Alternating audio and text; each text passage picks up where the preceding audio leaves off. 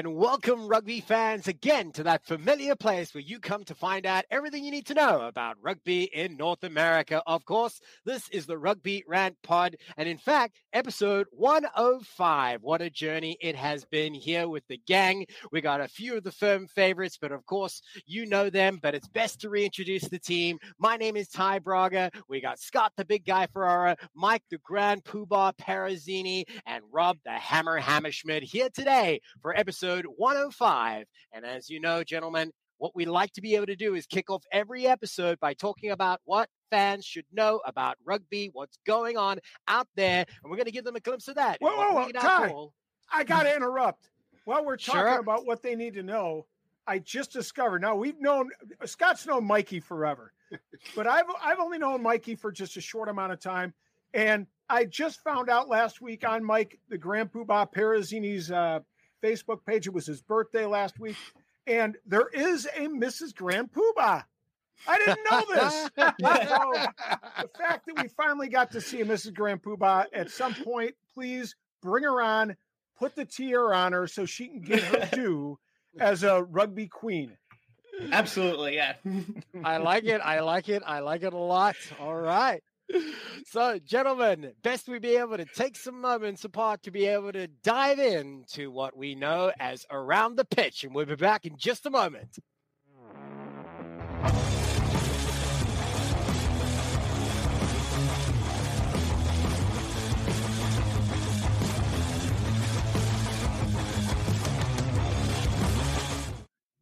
So I'm going to kick it off, Rugby Rant fans, and I'm going with we in one week we have the MLR Collegiate Draft 2022. That's August 18th, starting at 7 p.m. on FS2. That's the first round. The second, third round will be live on TRN, and the big guy and the hammer will be live on the uh, on episode 106. Uh, so follow us. We're going to be doing live draft analysis while they're going round through round. This is our third year doing it. We are the only people doing draft analysis live. Make sure you watch us. Yeah, and and I'll be on a plane. Playing to, uh, Ty, Ty's going to be having fun in Rugby Town, and us, uh, you know, yeomen are down here working. Making oh, you guys will make it fun. You'll make it fun. Kicking. Somebody's got to hold down the fort, right? Hey, all right, Mike. What do you got for us? So I would like to, you know, bring attention to USA Rugby's newest partnership, Oddballs. They really uh, they announced it this past week. Um, with you know i believe the us women's sevens team in underwear as well as the men's uh 15s team in underwear for those don't, that don't know about oddballs they make uh underwear and they are specifically in the business of raising awareness for testicular cancer cervical cancer they do work with uh, my name's Doddie foundation which is motor neuro disease and all while you know doing stylish designs in the meantime for underwear. So it's great to see, you know, oddballs teaming up with USA Rugby. I like I'd it a love lot. To you know, get, I'd love to get some oddball underwear with the Rugby Rant logo plastered, you know, maybe on the front. I think that's that's really, really actually something we should throw out there. Uh, right. I think there will probably be a lot that would enjoy it. You uh, can only imagine what would happen. Like the big guy's strutting in and he walks in on the yep. and on the Mrs. Big Guy and says, "Hey, babe, look what I just got."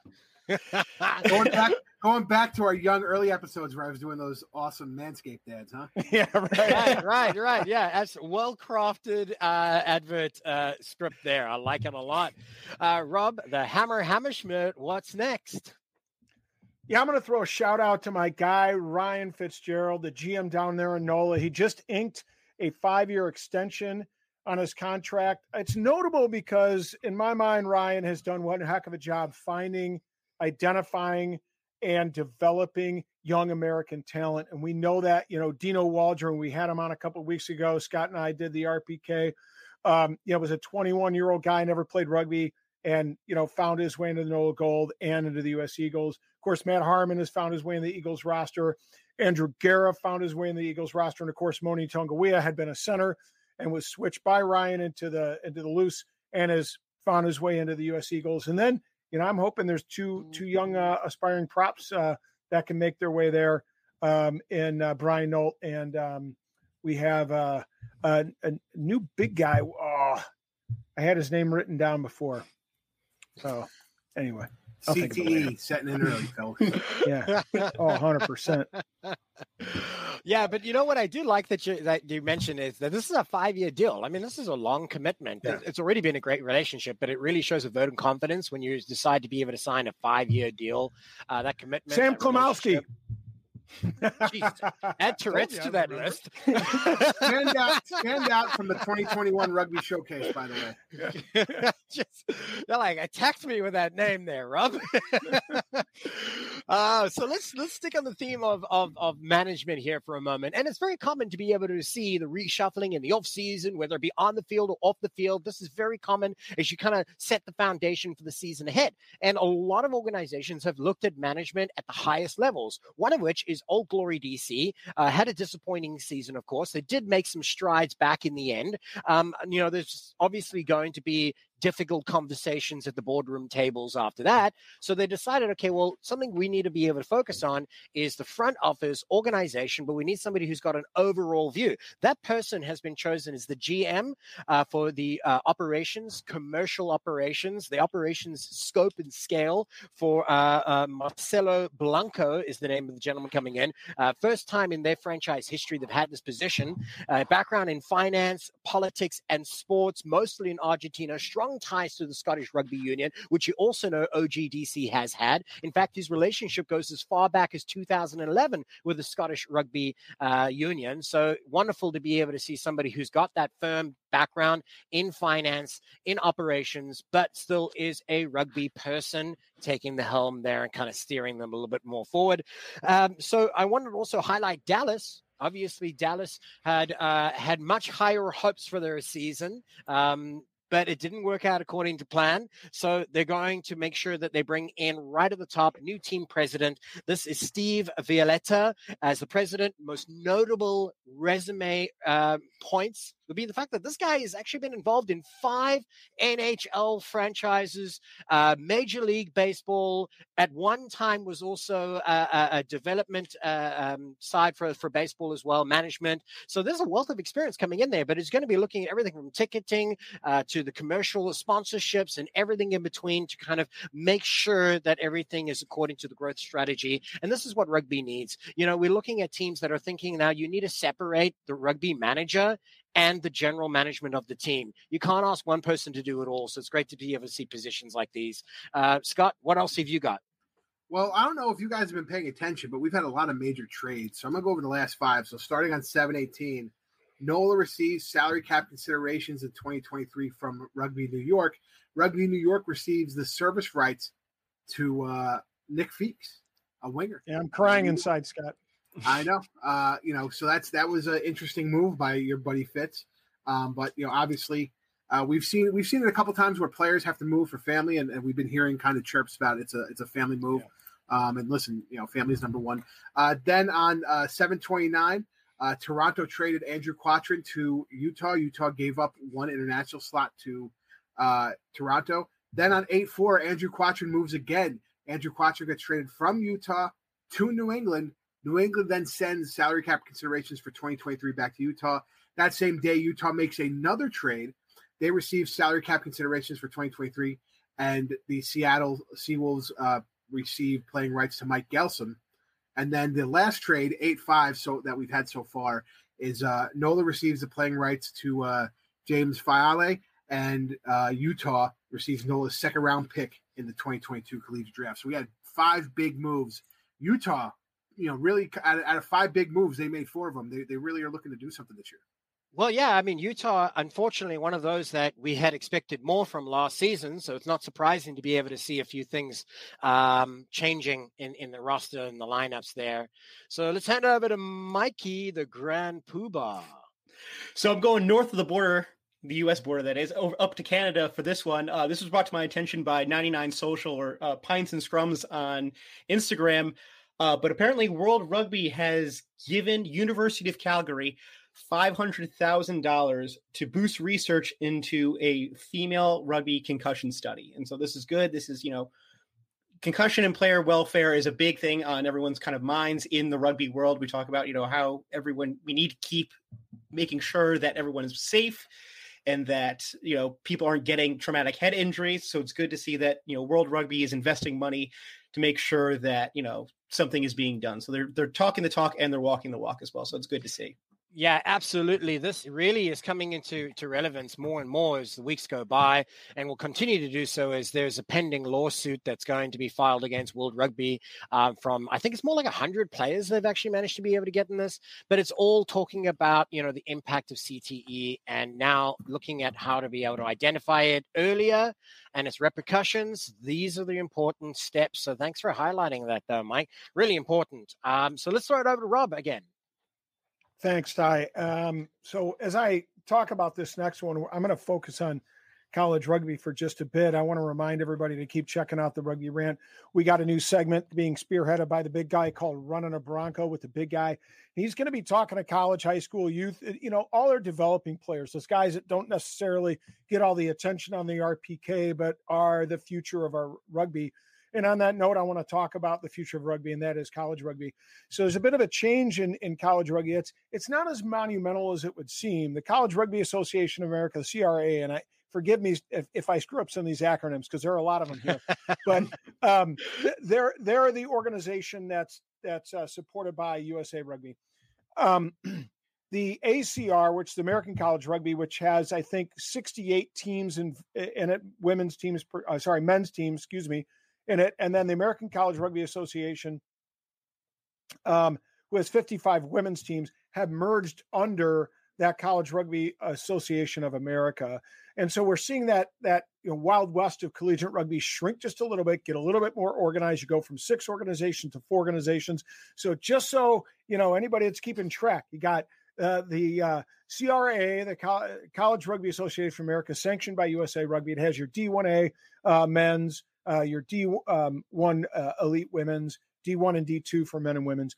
Um, that's one. You got the NIRA, which is uh, the National Women's Varsity, and there are 22 programs in that. Then you got, of course, NCR, which is by and large the largest collegiate uh, organization governing body, has about 15,000 members. 70% of collegiate programs are involved in that. Um, they put on the CRCs, and then there's some independents. So, um, you know, I don't envision a time in which we're going to see uh, all four organizations fall under one umbrella. I mean, it doesn't even happen in collegiate sports because you have the NCAA and you have the NAIA. But uh, could this be one step closer to perhaps a little bit more unification in terms of 15 season when that's going to happen for all collegiate rugby, a seven season right. when that's going to happen? I sure hope so because um, I think rugby fans would only benefit and rugby would only benefit in development um, through a little bit more organization at the college level. It's a closer alignment than it's ever been before, so it's a step in the right direction. But you know, uh, sure, does does is it the answers to everything? No, but it's a step in the right direction. Talking about uh, the amateur game again for a moment, National Club Sevens is going to be taking place this weekend. St. Louis is its location. And where can you watch it? You got to tune in to the Rugby Network. So if you're craving some rugby action, you want to see that next generation, high energy, fast pace that Sevens has always promised is going to be on offer. So you got to tune in this weekend. That's the 13th and the 14th of, of August. Uh, make sure that you check it out on the Rugby Network. You're going to see very much much uh, uh, important players from both sides, men's and women's game, that future generation, and make sure that you check it out. Again, thank you very much, gentlemen, for uh, sharing what people should know. And again, covering everything rugby here on the Rugby Rant podcast show. And we'll be back in just a few moments after a few words from one of our sponsors. Tighthead Brewing Company is not just Chicago's premier location to watch rugby and enjoy quality ales and lagers. It is also a great place to enjoy local acts performing live music every Thursday and Saturday nights. Additionally, their Wednesday night trivia nights are something not to be missed. Tighthead is located in Mundelein, Illinois, and easily accessible for many Chicagoans, as it is just steps away from the metro. Owner Durr and the Tighthead staff are dedicated to ensure your microbrew experience is as tight as their beers. Bruce's love for rugby extends beyond the origin of his brewery's name. Tighthead is committed to supporting the rugby community. This includes his support for Lake County RFC and our own Rugby Rant podcast show. Tighthead's tap room is like the familiar rugby clubhouse in which friends and teammates can meet, socialize, and enjoy the wide variety of brews on tap. Regardless of whether your palate enjoys a good IPA or dark barrel aged brew, Tighthead can deliver. Hey, Chicago, when you want rugby, Tighthead Brewing Company will satisfy your thirst. Tighthead, it's worth more than a try.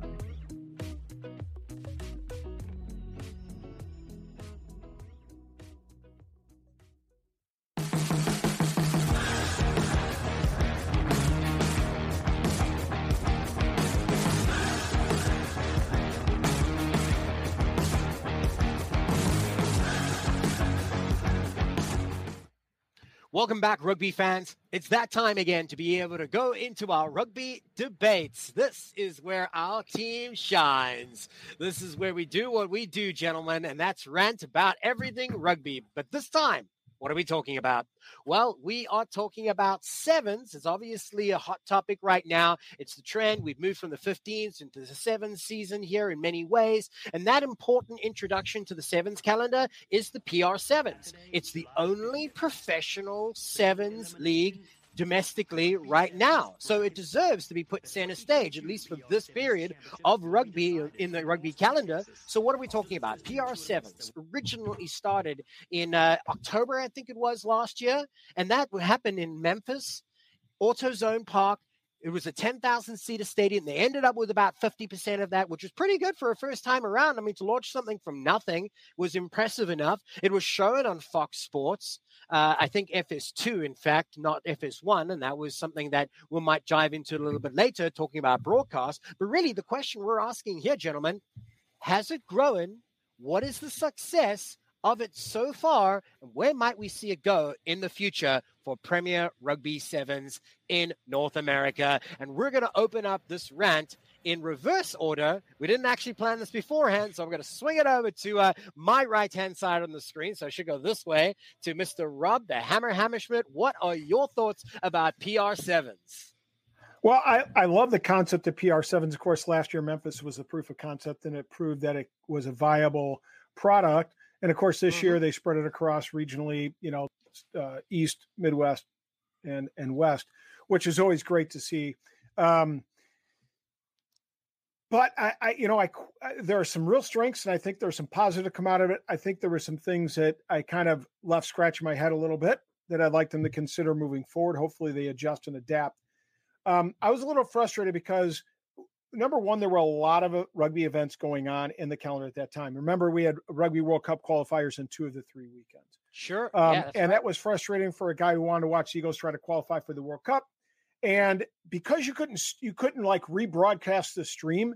If you missed the original uh, uh, run out, you couldn't record it, or and you couldn't just you know restream it for yourself. So I didn't get a chance to watch any of the play and I thought it was hard to find on the free version. I tried several times and I I failed miserably. And of course, you're talking course, about Fubo, uh, Fubo TV yeah. as opposed to its traditional home. Well, if we can call it traditional the first time around on Fox. Just wanted everybody to know.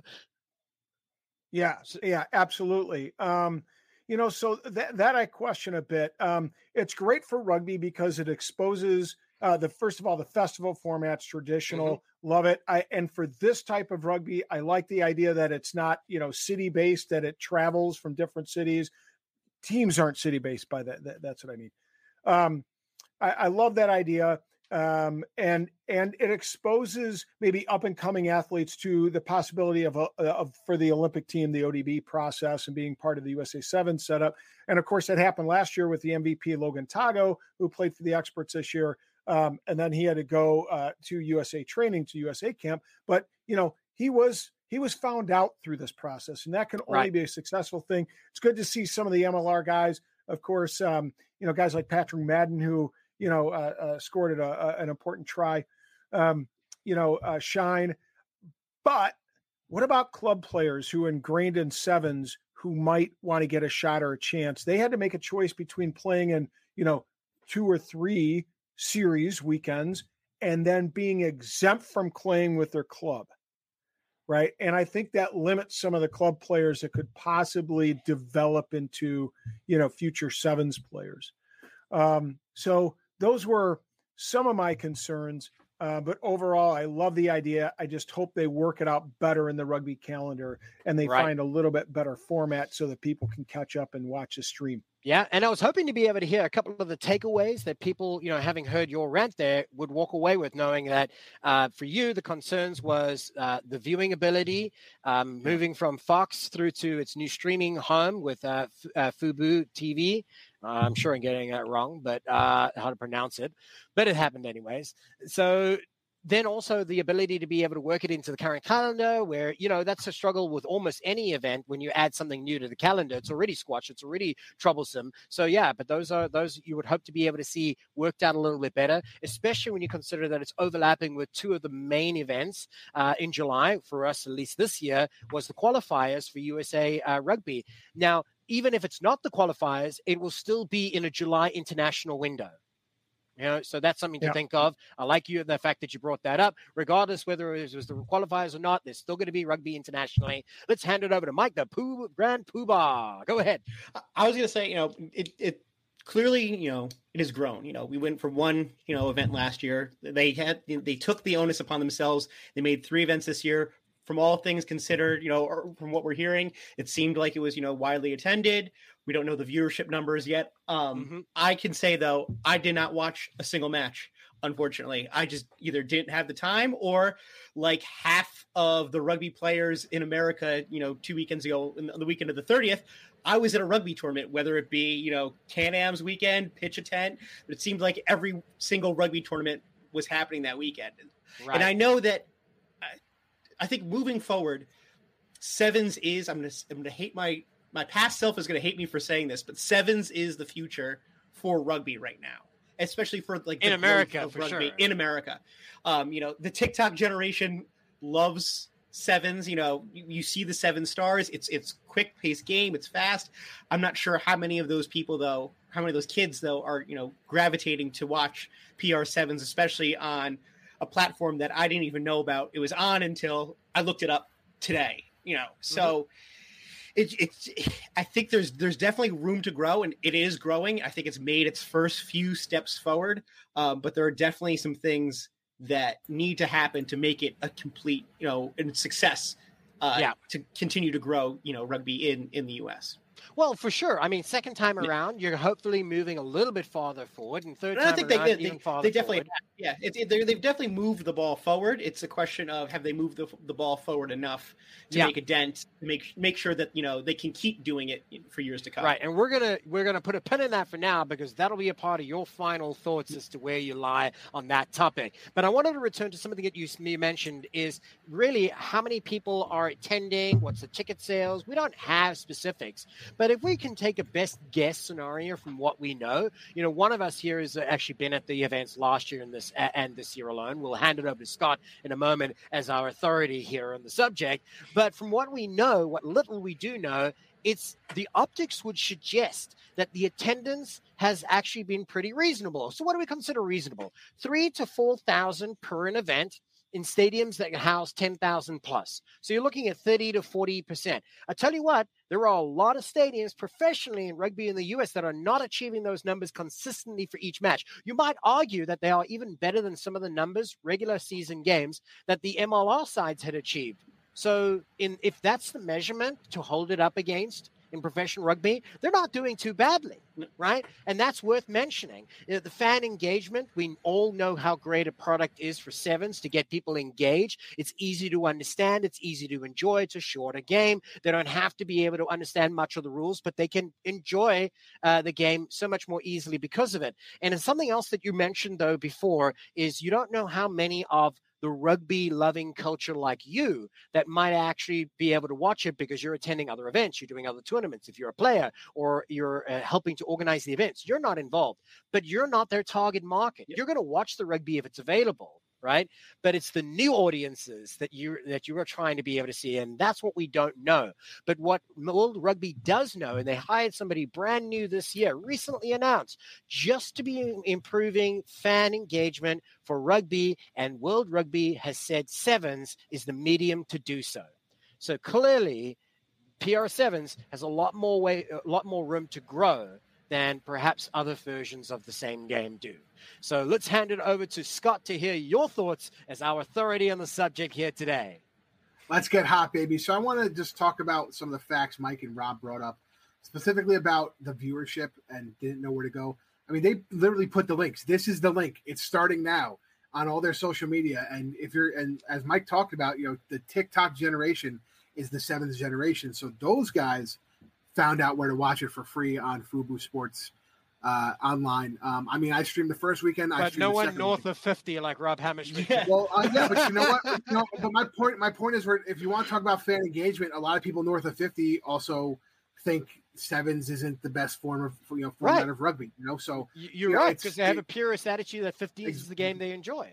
Exactly. The second thing is, you know, um, and Rob was talking about bringing in local players. You know, the Rhinos did have a partnership. They have an ownership of the Loggerheads title, and they Right. brought in their high performance uh, shop and their academy, the Rhinos Academy, in to play on the Loggerheads. So I think we're going to see more of of the corporate aspect of teams partnering with some of these high performance academies Mhm. and bring in players that way. Um, you know, I, I I think it's just something that it, it was a kind of a, uh news thing that they slapped on them. There's a three year agreement to provide on field high performance, uh, you know, uh, training to the Right. loggerheads.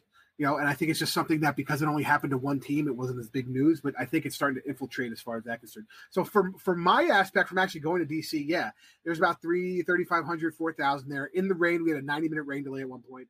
What I liked that they didn't have in Memphis was they actually had booths, and it was uh, OGDC were there, and they were playing. They had Jenga. You kick the ball, you know, pass the ball through the thing, and they were talking about OGs and the young OGs, right? They had the WNBA for DC team was there, just talking about women's sports. They had the USA women's um, um, traveling museum, which was friggin' awesome. It was so cool to see all the artifacts that were there, and it had traveled. And Rob had spoke about this a couple months ago because it was at the WPL match in Chicago, and he he hit me up. He's like, "Hey, they told me they're going to be a PR seven to Take a look." It was outstanding. And then they had several other booths. And my point was, they're starting to create that atmosphere where in between matches and when they're checking the field, you can go and you could do something. It breaks up the rugby a little bit, but you can come right back to the rugby when it starts. The other thing I want to talk about is actually the the play, the rugby play that was happening. Mhm. And you know, I was up in the booth for a bunch. I was down doing interviews, which you guys will see later in our RPK segment. And man, they were they were smacking each other, especially the women. There were some big hits that you heard. I heard all the way up at the booth when they made contact. Um, the play was a little more uh, uh, unified. You know, they had played in San Jose. They had two weeks of practice before that, a week of practice, then in DC, then another two weeks, and then they played in Austin. So I mean, they had about four, five, six weeks of practice, and the men's and the women's teams were all practicing together.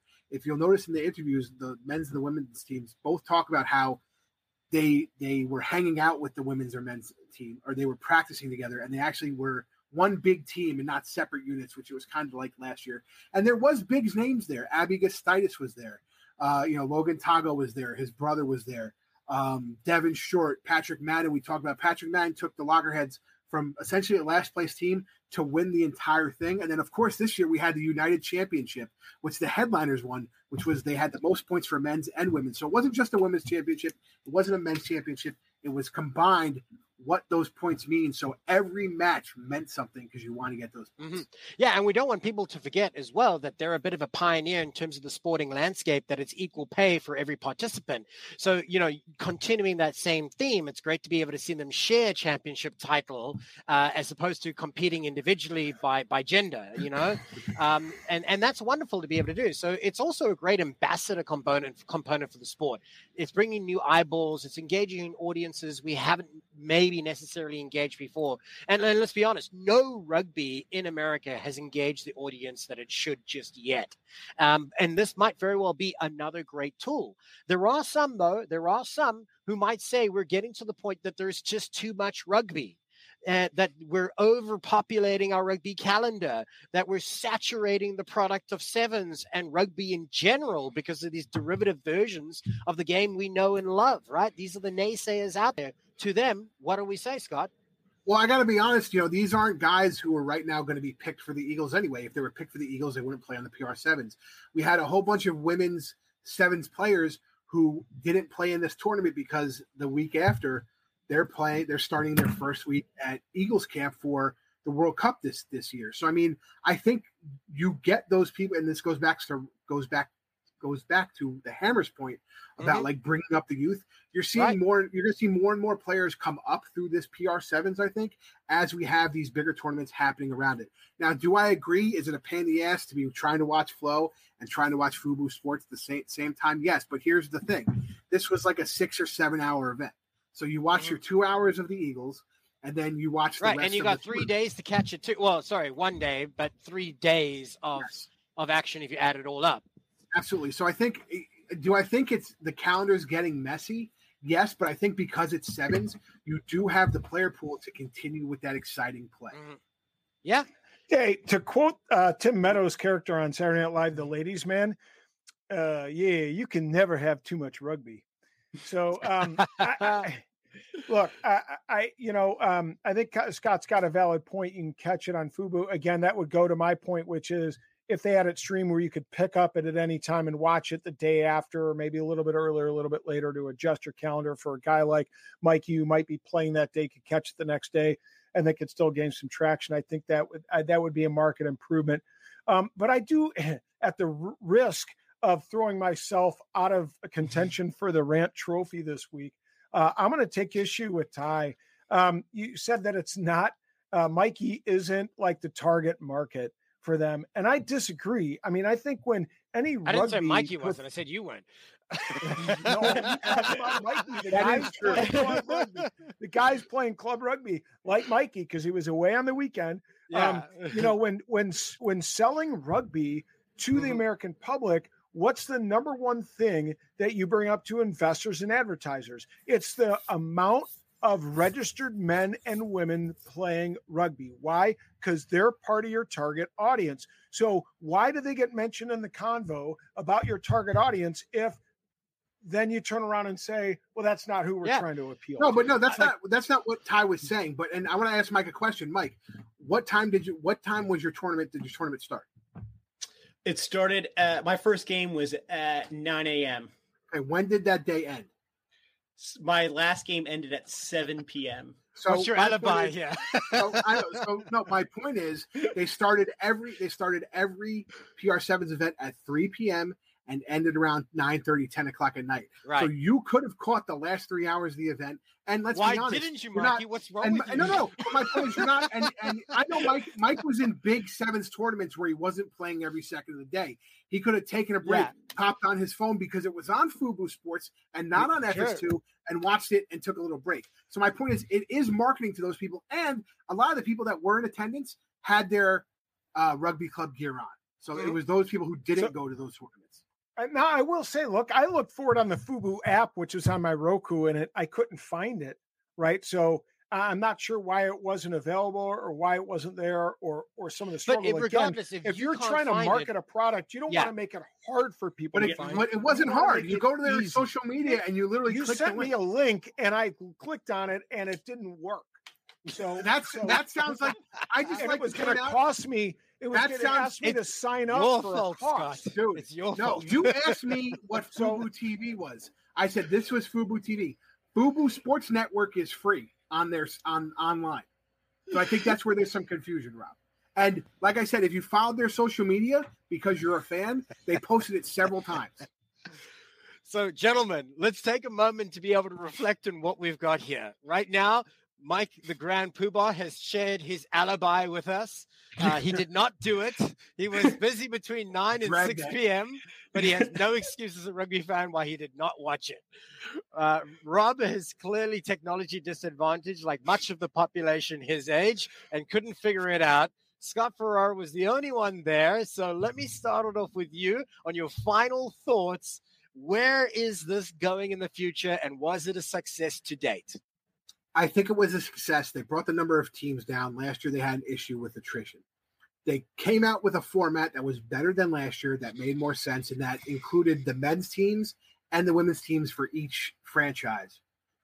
There were, on average, there were more people if you spread over the events, and it was a coast to coast and then a, a middle of the country thing. So they they kind of hit every area. Do I think they need to go further than that in the future? I think next year they still do three. They see how it goes, Mhm. but it is growing incrementally. And I think you will see the rise of this as it gets up. And as you see people hang up the boots, Madison Hughes hung up international rugby. He came in, he played for the experts, and he hit a he hit a friggin' uh, um, a conversion at the death to beat the Loggerheads in, in the semifinal match that only Madison Hughes could hit. And uh, Ish Shabazz from the headliners goes, you know, if we're, if I'm going to lose, I want on Madison Hughes to hit a conversion from halfway down the field all the way to the right. You know what I mean? So I mean, Yeah. I think I think it's it's incrementally on the rise. It doesn't need to do too much next year to be better. I think the format stays the same. Maybe they add one extra stop somewhere, maybe in the northern Midwest instead of Texas South Southern area, and I think they'll be good. Yeah, so you're saying, you know, baby steps, really. I mean, Exactly. what you've got is a good product. You want to walk before you run. And certainly uh, that's the best way to grow the sport here in the US because there's a lot of uh, failed cases that you could learn from, right? Absolutely. So let's hang it over to Mike. What do you got to share? First, I was going to say I will answer your your first question, which is this an issue of too much rugby? It's not an issue of too much rugby. It's, you know, summer has always typically been uh, the sevens, you know, time, and you Right. know, you have pre- premiership teams that play summer sevens that I've seen on you know FS1, FS2. It, it sevens is, is around. You know, maybe it doesn't get as much publicity, but maybe this is you know the step forward to getting that publicity. Publicity, and you know, PR sevens is a step. I think, yeah, I think what Scott was saying, you know, we're it's making small but incremental steps forward. And I think that's what needs to be done. I think some things need to be smoothed out specifically around, you know, streaming, maybe, you know, getting a better streaming partner, the Mhm. rugby network, possibly, you know, trying, you know, collect all rugby on one kind of area, or maybe, you know, getting, you know, Fox or someone else that's main to do it. But I think, you know, small incremental steps forward. I love the fact that, you know, yeah, smaller, you know, less amount of teams, but you know, Right. same amount of teams, men's and It's- women's. It's a less It made everything better. Yeah, it's a less is, is more. Um, I would love to see like regional teams. I would love to see, you know, a Northeast regional team. That way I could there's players that I could see and I could cheer for. Maybe, you know, Mhm. a West Coast regional team that makes instead of So guys you can identify with a side. I, I can identify. behind. So yeah, yeah. exactly. So instead of you know, oh, I know a player here, no player there, no player there, don't know Mm-hmm. who to root for. If it's all, if it's a one regional team, I'd, I'd and, and, and here's this is this is unscripted. I'm going to throw it back at you. And I think one of the things that has kind of started to emerge uh, with sevens is that unlike the 15s game where you follow the side, right? You follow the country, you follow the, the team, you follow the union, whatever it may be. In sevens, it's kind of emerged that there are some that stand out above the crowd, and you follow the players more. Yeah. Do you think that's something that will work for sevens? In the American landscape, which is already used to that type of sports culture, I think so. I think it, it adds, you know, it, it kind of mixes right in, makes it it perfect. You know, you're gonna you're gonna see more and more people with, you know, Mar jerseys on their back, you know, Mhm. Tapper on their back, you know, Isles on their back, um, you know, Mar- uh, Martin Iosefo, Iosefo on their back. They can sell the jerseys that have the people's Right. name, and that's. I think that was something that was brought up a couple months ago with somebody uh, might have been on the rant where you know we're trying to, you know, you're trying to create a brand, and part of that brand is Yeah. people and players, and so uh, especially you know, with MLR, you want instead of a number, it's a, it's a person, and I think 7s it, it stands out since there are less people. And a person you want I want to I want to add to Mike's comment. We're seeing that in Premier uh, League lacrosse where they're doing the, Mhm. the. It's not necessarily a team focused on a region, but they're do this. It's essentially the same thing that Premier Sevens does. They go to a, a, a stadium for a weekend. They play Right. their round robin tournaments for points, and then the last one's going to be the championship based upon that point total. But each of the teams is quasi not related to, to a, a town. Now we know like the loggerheads are kind of like the Northwest, and the loonies are kind of like the Midwest. You know, we had the locals last year, which was like the New York team, you know, with the subway affiliation, but it's loosely affiliated. It's not necessarily hardcore that Yeah. way. And you could just be a fan of the team because you like the team. Yeah, and what I think I would like to be able to see is more of a narrative developed behind these sides. You know, share more of the story, the origin, where they come from, the players, like get more of a narrative. And especially because you've now gone from one event to three, you have the time to do that. That's what people fall in love with is the story as much as the action on the field. You know, they love the underdog story, they love the challenge, they love that all of that. And I think that there's a missed opportunity in marketing because they have so much to build up to, they're done now. They got a year of, of building the next narrative. So that's where I feel like that where I could see the next growth. That is not a lot of money. It's just time. Rob, what do you think? Yeah, I'd like to jump on that train a bit. I think um, I think we're cooking with gas just in general, and and trying to create a more marketable product. The way to go is, okay, you know, these are kind of regionally represented teams, as Mikey said, but then you can't forget that, you know, if you're an experts fan, you don't want to, and you have a you know a jersey of your favorite experts player. Let's say it's Logan Tago, and I don't want to see him next year be affiliated with another team, right? Right. I want him to be back in the narrative expert. yeah. So I, I've got to, I've got to not only identify with players, but I want that identification to be consistent from from season to season. So, you know, with that in mind, do you do your these regional teams kind of draw players from the region as best as possible? Right. Mhm. You still got to have a balanced roster. But an example, my favorite Schmidt, Ross Deperschmidt, played for the. Uh, I I think he uh, played for the Headliners, Yes. and um, and so did Devin Short. Those guys are both Midwest, you know, kind of in that central region. Well, look, you know, um, let's try to gather players from that central region that are kind of from that area, and they'll play for Right. that central team. And now all of a sudden, as a guy that's from the middle of the country, I not only identify regionally, Mhm. but identify with some of the players, of course, from the team that I follow Yeah. and and the NOLA Gold. So you know, it gives me more identification um, with that team. I think there's more Right. marketable um, merchandise. in that fans will have a and look, the Rhinos direction. are kind of already know. We already know the Rhinos are from. I think uh, aren't they from out west? They're like, West uh, Coast, yeah. California, yeah, yeah. California. West Coast team. So I mean, that's kind of started with that piece. I think it would be. Uh, I think I would like to see it Mm-hmm. But grow they're not more. saying they're not sharing it. We know that, but I doubt anybody else does. Right. And that's the missed opportunity. We're very much having the same conversation in, in different parts of that same conversation. So to round it all up, though, um, you know, when it comes to the broadcast, we've got some question marks of where they might go next. You know, there's some of us that may feel that Fox could have been a better home because it had more eyeballs. It was easy to be able to engage with, but then maybe it wasn't because not everybody has access. The same with the streaming, right? Um, hitting a younger generation is important, but what is great to be able to see that this iteration, it's already started to expand and include more of the rugby sorry, community and sporting community in general by getting everybody involved on and off the field too. So they definitely are thinking about fan engagement. Ticket sales are above average if we compare it against the rest of domestic rugby uh, in the US. So it's certainly got more in favor for it than it does against it. So there's a lot of room to be able to grow. The calendar is going to be difficult, but the more events that they have and the more prominent it becomes, you might find that other other partners might be more likely to sit down at the table with them and go, "Okay, let's figure this out together." When they realize that they got staying power. Right. So let's leave it there. But we wanted to be able to hear from our fans of the show here on the Rugby Rant, as it is customary. Drop us a comment by following us under the handle at Rugby Rant Pod. Tell us if you think we're on par or you think we're way off base. You get the opportunity to be able to rant back at us by following us online on all our social media place platforms under the handle at Rugby Rant Pod. Gentlemen, it has been a blast as per usual. We asked and promised for a thrilling debate, and it was delivered. We're going to be back in just a few moments after we hear from one of our sponsors. We'll be back with a familiar run, parcel, kick interview. This ball represents the game we love. A game fueled by passion. But there are those who wear no number, nor are they in the locker room or the field of play. But they are there for every high and every low. Yes, they are watching every kick, tackle, and try score. Yes, they are there for when you need them most because they are the Major League Rugby fans. And the time has come for you to stand with your team. Join us at shopmlr.com today.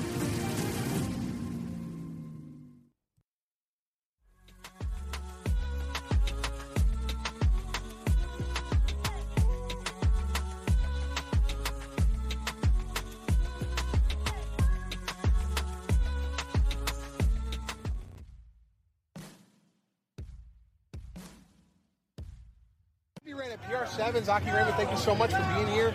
Appreciate you uh, coming on the show for a couple minutes before your warm up. We got the Loggerheads behind us. Aki's part of the Loonies. We got Loonies, Loggerheads, experts, and headliners this year. Uh, my locals, not in the not in the tournament this year, but we're coming back next year. Um, so real quick, you know, we had one stop last year in the PR7s. We have three stops this year. The championship is in Austin next week. Um, what do you feel about the brand growing and having these other stops? I think it's great. I mean, great for the sport. Every city gets the opportunity to have their the game team there. Um, also, like it's fun for us. We can travel, play more rugby than one tournament. So I think having more tournaments is uh, really beneficial. Absolutely. Listen, we have a great bunch of Sevens fans outside. I'm hoping for the party sta- uh, uh, atmosphere in here. Although it looks like we might get dumped on a little. We're getting a little bit of rain. So, do you think it's an advantage or a disadvantage with a soggy pitch for sevens? Soggy pitch, uh, it's going to be a disadvantage for both offense and defense. Some guys can't step, and some guys are going to slip when they get stepped. So it'll be fun. It's going to be a slick ball, so it's a lot more ball control and being a little narrow. That's Absolutely. So, I don't know. Maybe we'll hold off on some of those awesome offloads. Uh, I, I might try to do one. I don't know. Sonny Bill action, yeah. Exactly. Dylan Fawcett did a quick flip behind the back, you know. Um, so right now, this, this this is meaningful points right here. Um, you guys need to step up and get some points here to get on track for the bracket next next week. Um, what are your keys for the Loonies to win this one? Um, our keys to one to win our restarts. Uh, we lost the game because we lost, I think, like three in a row. And that really helped. We didn't have possession. Hard to score points. We didn't have possession. So that's the main point we're working on. We picked up Manate Play, uh, restart specialist, one of the best players I ever played, play with or, or watch playing. He's quick. Yeah, and we got Devontae Noble. Going to take some ankles for sure, but I think uh, with those pieces, those guys there, and our uh, focus on the restart, we should be a lot better. All right, perfect. Aki, thank you so much for being on the rugby rant. Appreciate it. Good luck. Bye, everybody. Hey, it's the big guy Scott Farrar again. Steph Ravetti with me from the Loggerheads. They're currently leading in the women's division, and as uh, my buddy Eric Nemeth said, they're holding up the men's side in that United Championship. Um, so, Steph, looks like the weather's going to be a little dodgy at the start. Uh, do you think that's an advantage or disadvantage for the Loggerheads? Um, I think it's an advantage. I mean, I think we have such a like young, lively team that we're just like so excited to play here. It's an awesome stadium. We got the clouds, which is actually really nice, cooled it down a little bit. Little but I bit, think yeah. like we're just excited to get out here. That's awesome. You know, you got to follow up a great performance last week here in DC. What are your keys to finish out the, uh, the tournament here in DC? Yeah, I think like coming together, we just want to stay connected, and um, you know, we got a target on our back. So this whole week, we got an eye on us. Everyone's got an eye on us, and um, it's going to be hard to fill follow the second time, but just kind of keeping focused, keeping connected, keeping that energy, playing together, kind of what got us that championship last year, and just like hitting them hard and and uh, trying for week two. Great. And also, you know, moving into next week, if you can get a lot of points here, it sets you up for the championship bracket. Let's talk about the United Championship a little bit. The boys over there, uh, like we said, need to get some wins. Over under how many wins they're getting for this weekend. Oh, I mean, you know, we've been given them a lot of um, a lot of crap this week. We kind of because we're go- we're, we're we travel together. We're really united um, franchise, and so which is really cool. Um, we go to meals together, things like that, and so. Um, you know, they said women, you know, you're you're giving us the motivation to keep up, kind of giving them a little kick in the butt. But um, yeah, so I think they come together. They got a lot of young guys too over there, and so we, up their. Awesome. Well, make sure before you warm up, ice your back from carrying them. Rugby Rant fans, we'll catch you later with the next interview. Hey, it's the big guy, Scott Ferrara, experts coach Emil Walton here. Great win. Thank you. First match, opening match in DC. How you feeling? Uh, good. We came out a little slow out of the gates, but uh, you know it's hot, humid. Uh, Yeah. The field's a little spongy, so the guys aren't getting the, you know, the right traction on it. But hey, a win's a win, and we'll just have to go back to the to the to the drawing board and figure out what we need to do better. Absolutely. You guys look. Yeah. You, besides mistakes, mistakes happen. Pre-match jitters, like you said. Weather's tough here. I'm dying right now in this Yeah. heat. I'm not even playing. But um, looking on to the next couple matches, how do you manage that uh, that that player energy because of the heat? Yeah, I think recovery is key. We're in the locker room right now, making sure the guys are hydrated and getting ready for the next game. I think it's a mental battle at this point in time. We definitely have all the athletes to get us through the next game. Um, it's just a matter of getting our mental men- mental game ready and, and getting uh, re- rehydrated and, and just kind of getting prepped for the next game. So Awesome. Who, do you, who was your man of the match for your match? Oh man, it's got to be Nolan. Nolan Tamaloa. He's uh, from Atlanta. Great kid. He's got an option to play for Tonga, Sa- uh, uh, Samoa, and the US. So let's hope. look at that. and, you know, uh, first time on the seventh senior of the US. So we're very happy that we got him from Atlanta. And uh, I want to say thank you to Stevie Brett and Nietlik to kind of sign him over to us. But uh, very exciting future for him. I would say he definitely kind of carried it for us. Um, we have so many really superstars.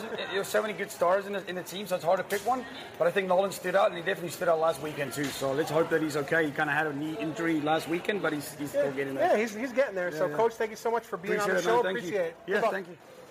And it's the big guy here again. We have Ish Shabazz, one of my friends, MLR champion from Rugby New York. Also playing for the championship with the headliners in the next match Yep. uh, upcoming. It's pouring outside right now. Luckily, we have a break in between uh, some of the matches here, so I'm just going to go ahead and. So far, how do you like the event?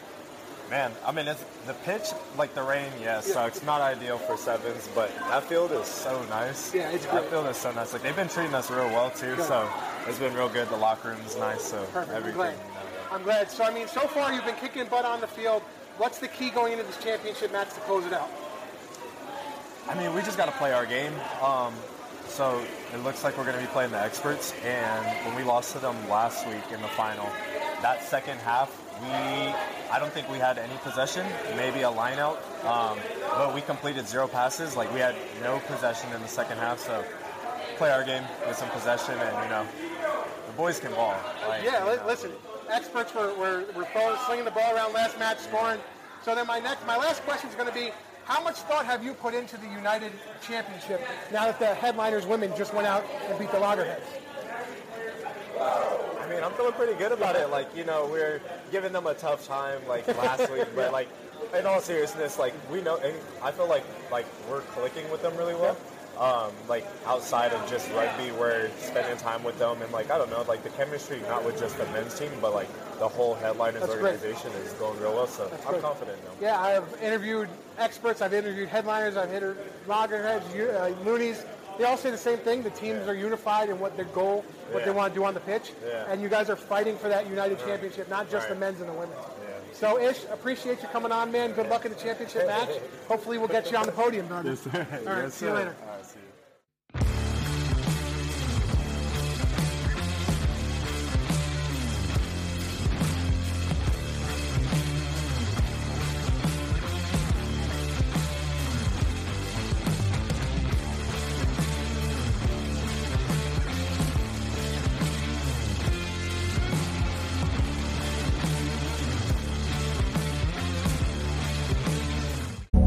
Goodbye to your credit card rewards. Greedy corporate mega stores, led by Walmart and Target, are pushing for a law in Congress to take away your hard earned cash back and travel points to line their pockets. The Durbin Marshall credit card bill would enact harmful credit card routing mandates that would end credit card rewards as we know it. If you love your credit card rewards, tell your lawmakers hands off my rewards. Tell them to oppose the Durbin Marshall credit card bill.